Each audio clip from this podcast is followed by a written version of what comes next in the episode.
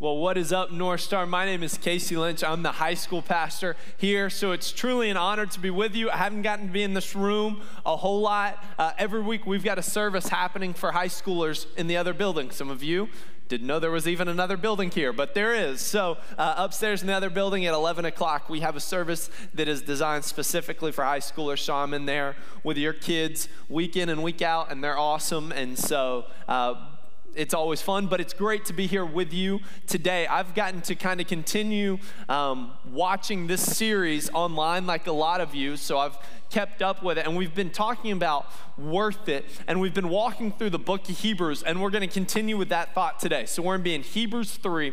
And we're going to pick up in verse 9. Verse 9 is where we're going to pick up Hebrews 3. And we're continuing with where we've been in the series. As the writer of Hebrews is talking to these Hebrew Christians about holding on to their faith. I love this passage today. Hebrews 3, verse 9. It'll be on the screens as well. So, as the Holy Spirit says, today, if you hear his voice, do not harden your hearts as you did in the rebellion during the time of testing in the wilderness, where your ancestors tested and tried me, though for 40 years they saw what I did. That is why I was angry with that generation. I said that their hearts are always going astray and they have not known my ways. Okay, so they're pointing back to something that would be very familiar to these people. He's saying, Hey, I want you to look back to your ancestors, okay? Look back just a few hundred years. Look to your ancestors who were enslaved by Pharaoh in Egypt, okay? Moses comes, leads them. They've got this opportunity to cross into the promised land, this place that God's designed for them. And instead, they decide to wander in the wilderness for 40 years. Okay, so this is something that they would be incredibly familiar with, but he wants to use it as something they can learn from, something that would hit home for them. And it's something that we're going to talk a lot about today. Verse 11. So I declared on oath in my anger that they shall never enter my rest. See to it, brothers and sisters, that none of you has a sinful, unbelieving heart that turns away from the living God. But encourage one another daily, as long as it is called today, so that none of you may be hardened by sin's deceitfulness. We have come to share in Christ if indeed we hold our original conviction firmly to the very end, as it has just been said. And he's going to repeat himself here. And typically, when people repeat themselves, there's something important coming. So he says, Today, if you hear his voice, do not harden your hearts as you did in the rebellion. Now he's going to ask them a series of questions Who were they who heard and rebelled? Were they not all those Moses led out of Egypt? And with whom was he angry for 40 years? Was it not with those who sinned, whose bodies perished in the wilderness? And to whom did God swear that they would never enter his rest, if not to those who disobeyed? In verse 19, so we see that they were not able to enter because of their unbelief. And there we find really the crux of this passage he said all of this. We went through all of that to get to that last verse. They did not enter because of their unbelief. Now, this is really poignant for these Hebrew Christians of this time because they're going through something right now, okay? We've talked about it a little bit in the past couple weeks. They're facing persecution because of their faith, okay? So they've stepped out and they've decided to say yes to Jesus. They're following Christ, and now it's costing people their lives. All right? So they're facing a physical persecution, but there's another storm that's waging within them that's going on in their hearts, and it's the storm of unbelief. And that's what the writer is getting at here all of that is pointing back to this passage of what's going on in your hearts. Hold on to Christ. There's people that are wondering if they made the right decision, thinking about going back to their old ways, going back to Judaism. The writer of Hebrews saying, You've got to hold on. It's worth it. It's worth it. But they had a storm that was waging within their own hearts that was huge. And it was a battle that they're fighting. This unbelief, this, unwa- this wavering on their faith. Did we make the right decision or where we are we where we need to be? I think it's so interesting because we face that same battle in our own hearts. We might not, living in America, we might not look at persecution physically like they were for their faith. I mean, they're dying for their faith. But that storm that's going on within their hearts, that unbelief, that wondering, is God really in this? Is God with me? Man, I think that's something that we can all relate to. That's a place we've all been. These Hebrew Christians were looking for something to hold on to, just like a lot of us. The writer of Hebrew gives it to him, and he gave it to us. So, what we're going to talk about for the next few moments that we have together is how do we listen in a storm? How do we do it? Because that one that's going on in our own hearts when it feels like we're backed up against the wall, when it feels like everything's gone against us, when it feels like nothing is heading in the same direction as where we want to go, and we begin to wonder is God really in this? We're going to talk about what it looks like to listen in those moments. Do you guys pray with me?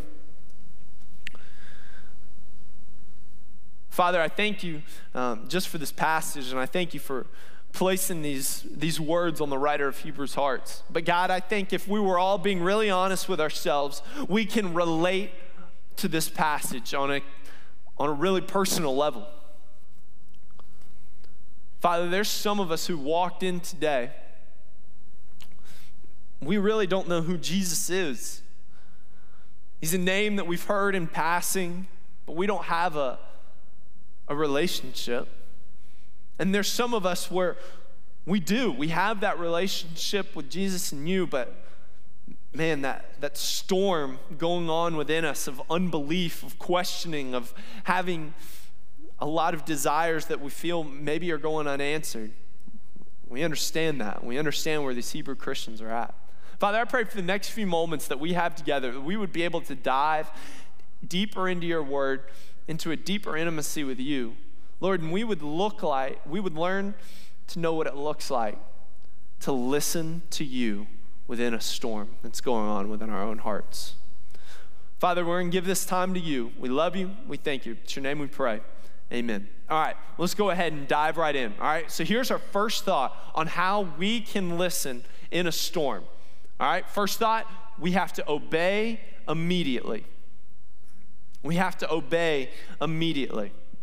If we're to go back and start over in verse 7, the writer said this Today, if you hear his voice. Now, if you're taking notes, underline that part, highlight it, do whatever you need to do. Today, if you hear his voice, not tomorrow, not, hey, this will be good when you need it, today. Man, when you're when he's saying this, there's an urgency to what he's saying. This is something that he wants these people to take hold of right now as soon as they read it. In fact, we could look through and we see today mentioned eight different times in the book of Hebrews. There's an urgency to this passage. He knows what's at stake, he knows their faith is on the line. Today, if you hear his voice, do not harden your hearts as you did in the rebellion during the time of testing in the wilderness, where your ancestors tested and tried me, though for 40 years they saw what I did. Think about that. Four decades, their ancestors decided to wander around in the wilderness instead of entering into the promised land. All right? So, man, God delivers them out of slavery. Moses leads them, they're on their way to the promised land. There's some awesome stuff ahead. God has set this aside for them. And then they send some people ahead to look into the promised land, and they don't like what they see on the other side. And they come back and say, Well, I don't think we can get in there. And so instead of fighting, instead of being active, they wonder and their hearts begin to get bitter and they start asking a lot of questions. They quit obeying, they left that behind.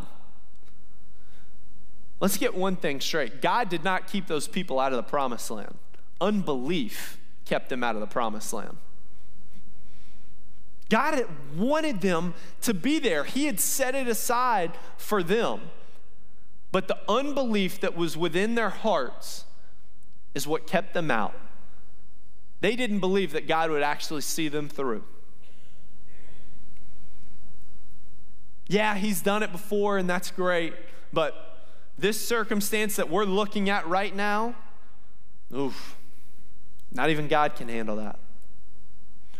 See, it's great for us to be here every Sunday, man. We love it, right? The band's always awesome. Seth, Caitlin, they kill it, right? They're fantastic. The message is sometimes okay if my dad's speaking, right? I'm just messing. Um, but it's one thing if we just listen and we go, you know what? That was nice. I'll just come back next week. But it's completely different when we listen and then we apply it to our lives. We take what we hear and we run with it. See, our faith, we were meant to be active participants in our faith. We were never meant to be spectators. In about an hour and a half, the Falcons are in kickoff against the Saints, right? So Mercedes Benz is going to be packed with people. You know the safest place to be in MBS this afternoon? in the bleachers, right? I'll be sitting there. I'm not going to get blindsided. Nobody's going to hit me from behind. Nobody's going to grab my face mask, hit me. I'm good sitting in the bleachers. The ones who are really getting after it, the ones who have stuff on the line with things at stake, are those guys on the field. We were meant to be on the field with our faith. We were meant to be fighting for it. We were meant to be getting after in the trenches day in and day out. And yet, we look, it's a lot more comfortable back here. It's a lot more comfortable just watching. So I'll hear it. Yeah, I get what you're saying. We've got to take it and we've got to apply it. Their ancestors had quit doing that. These Hebrew Christians were in danger of not doing it as well. We've got to learn to obey immediately if we're going to be able to listen to what God has for us, even during a storm. But here's our second thought we can't just listen, we've got to listen carefully. Listening's great, but if we're not listening for the right things, we're missing the mark. Verse 10 said this See to it, brothers and sisters, that none of you has a sinful, unbelieving heart that turns away from the living God, but encourage one another daily. Don't just do life alone. Don't think you've got to carry the weight of all you deal with by yourself. Encourage one another daily, as long as it is called today, so that none of you may be hardened by sin's deceitfulness. The writer did not want the Hebrew Christians to underestimate the power of sin. He doesn't want us in 2018 to underestimate the power of sin. God's got a great plan for each and every one of your lives. But the enemy wants to do what he can to destroy that plan. It's like this some of you have those cool little cars that have the backup cameras in them, even though you refuse to use them, but they're really cool, right? So they got the backup camera, and then even the really new ones have got these sensors, right? So anytime you get within like three to five feet of an object, it starts buzzing, lights start flashing. I mean, it is impossible to keep going because this car is going crazy. It's going crazy because it's saying, hey, you're about to hit your trash can for the 15th time. And I would really prefer if you didn't do that again, okay? So I'm gonna tell you, please don't hit the trash can. Now, it'd be one thing to be pulling out of your driveway. That buzz starts going off, lights start flashing, your seat starts, your seat starts to shake. And you go, ah, this thing doesn't know what it's talking about. It never works. It never works right stupid thing. You're going to have dents all over your car. You're gonna hit your mailbox, you're gonna hit your neighbor's mailbox again, trash can, other cars. You're gonna run into all kinds of stuff because that car sees something that you don't. It sees danger around you that you can't see. But we would never ignore it. It's telling us something, so we readjust in the driveway and we go back down a different way.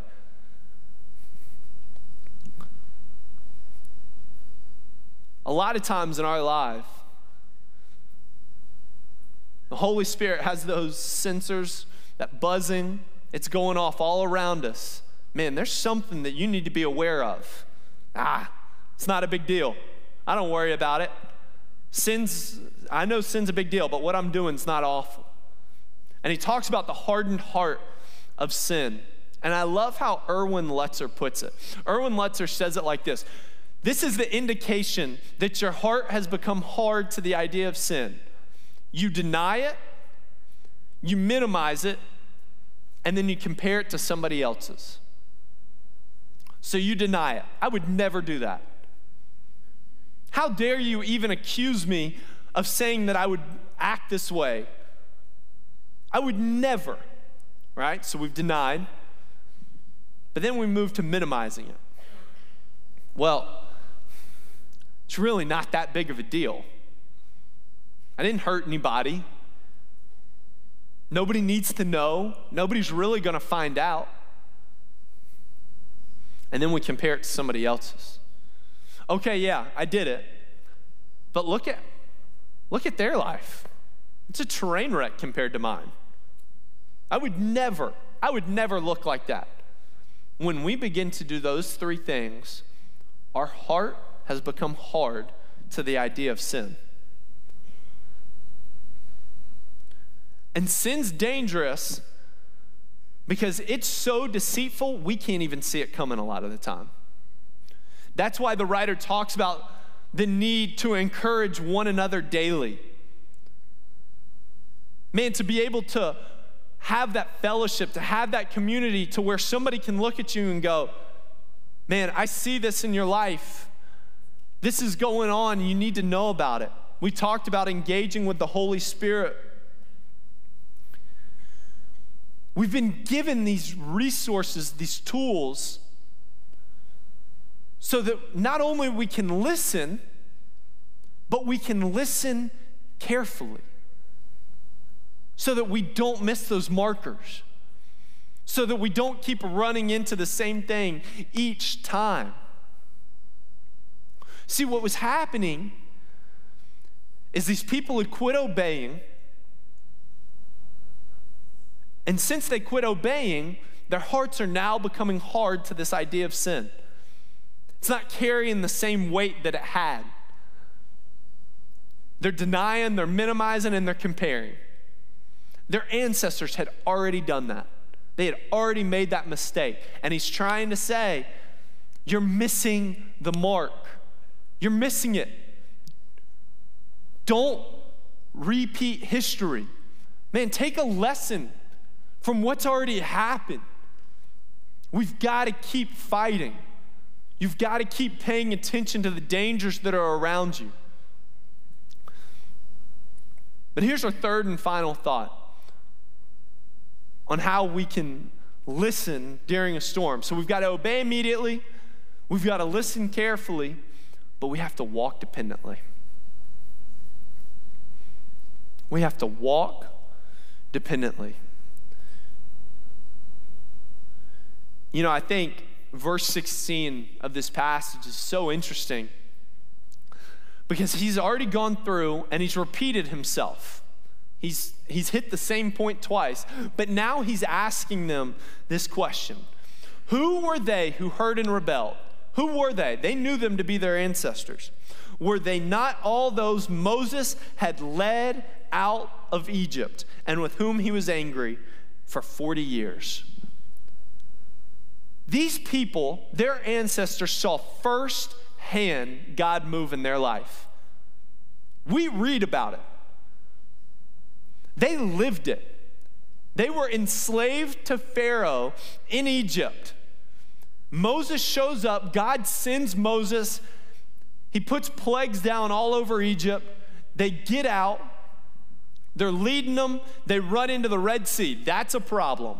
Moses strikes his staff, the sea opens up. They walk across the sea on dry ground, and then it swallows up and kills the rest of Pharaoh's men that were chasing him.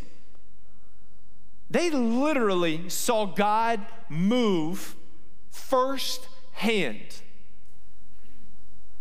And yet, what did they do? They quit walking. They were trying to coast off this one experience that they had had with God. They quit growing. And so instead of walking, they began to wander.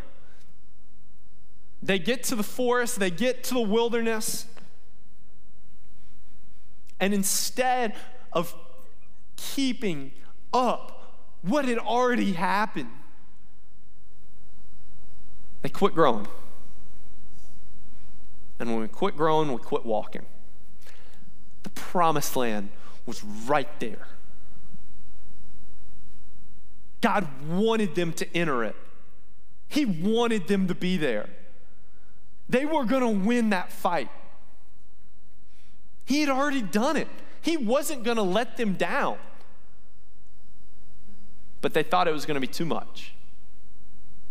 So they stopped. And they got bitter and they got angry, frustrated, and an entire generation of people suffered. An entire generation completely changed because of their lack of action.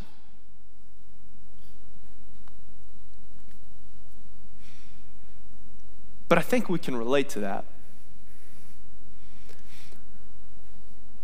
There's some of us we're trying to coast off this one experience that we've had with God. Man, God moved at this point in my life and it was great and it was awesome and I appreciate it. But what have you done for me lately? Where you been? Did you forget about me? Did you leave me?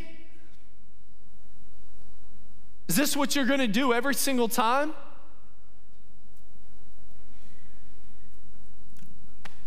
and we're in this wilderness. Hebrew Christians were there. They were confused as to what was happening. They've decided to follow Christ and now they're being persecuted. This doesn't make any sense. The writer knew what was at stake. That same thing is at stake for us. Verse 19. So we see that they were not able to enter because of their unbelief. Not because God hated them, not because God forgot about them, not because God didn't want them to. They didn't enter into the promised land because they weren't willing to believe in God anymore.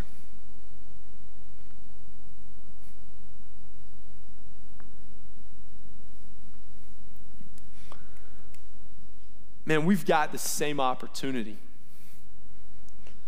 A lot of us, man, it feels like we've been walking in this wilderness. We've been wondering what's next. We've been wondering what God's going to do. And we've searched all these different places, and we haven't been able to find that rest. We've looked in a hundred different avenues, but none of them have been good enough because it hasn't fulfilled what we think is missing.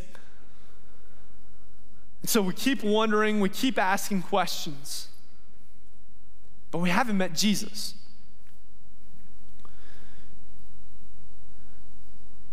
See, God sent his son, Jesus, to this earth to live this perfect life, sinless.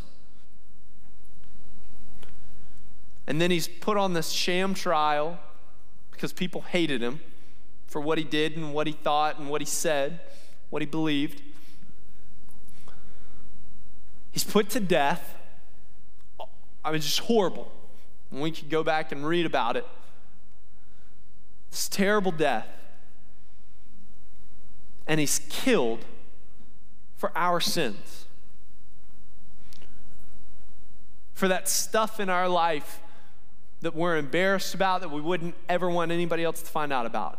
Jesus died for that, and he died for each and every person in this room. But the cool thing is, he didn't stay where he was. He comes back to life three days later and changes the game for the rest of history. Changed it. He defeated the grave.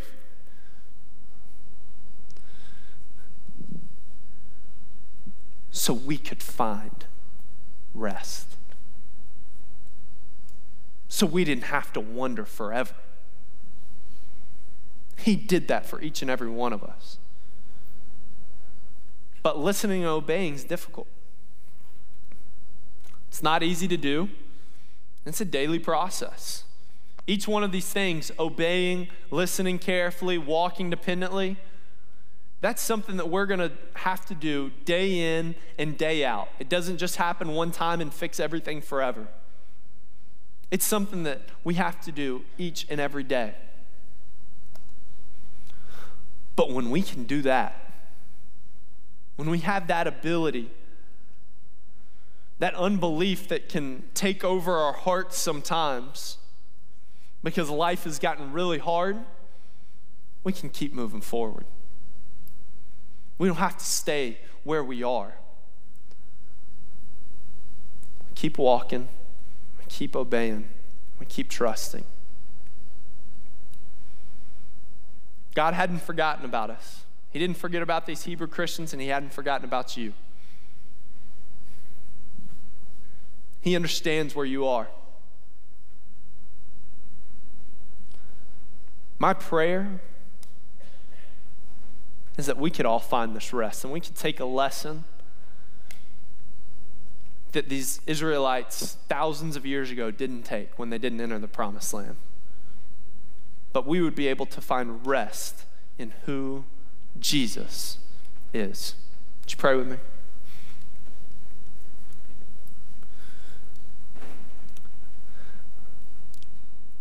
Father, I know that unbelief's a real thing. And I know it's something that stirs within our heart. And God, there's people who walked in today dealing with life circumstances that they would have never seen coming and that they didn't sign up for.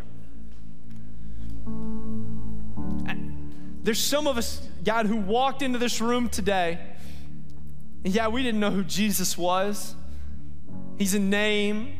We heard about him growing up, but he doesn't mean anything to us personally. And we know what that unbelief feels like. We know what that restlessness feels like to have a lot of questions and not a lot of answers. Father, I'd be remiss if we didn't take this opportunity to let people know how they could meet Jesus right now. And there's nothing special about the prayer, there's no formula to it. It's all the posture of our hearts.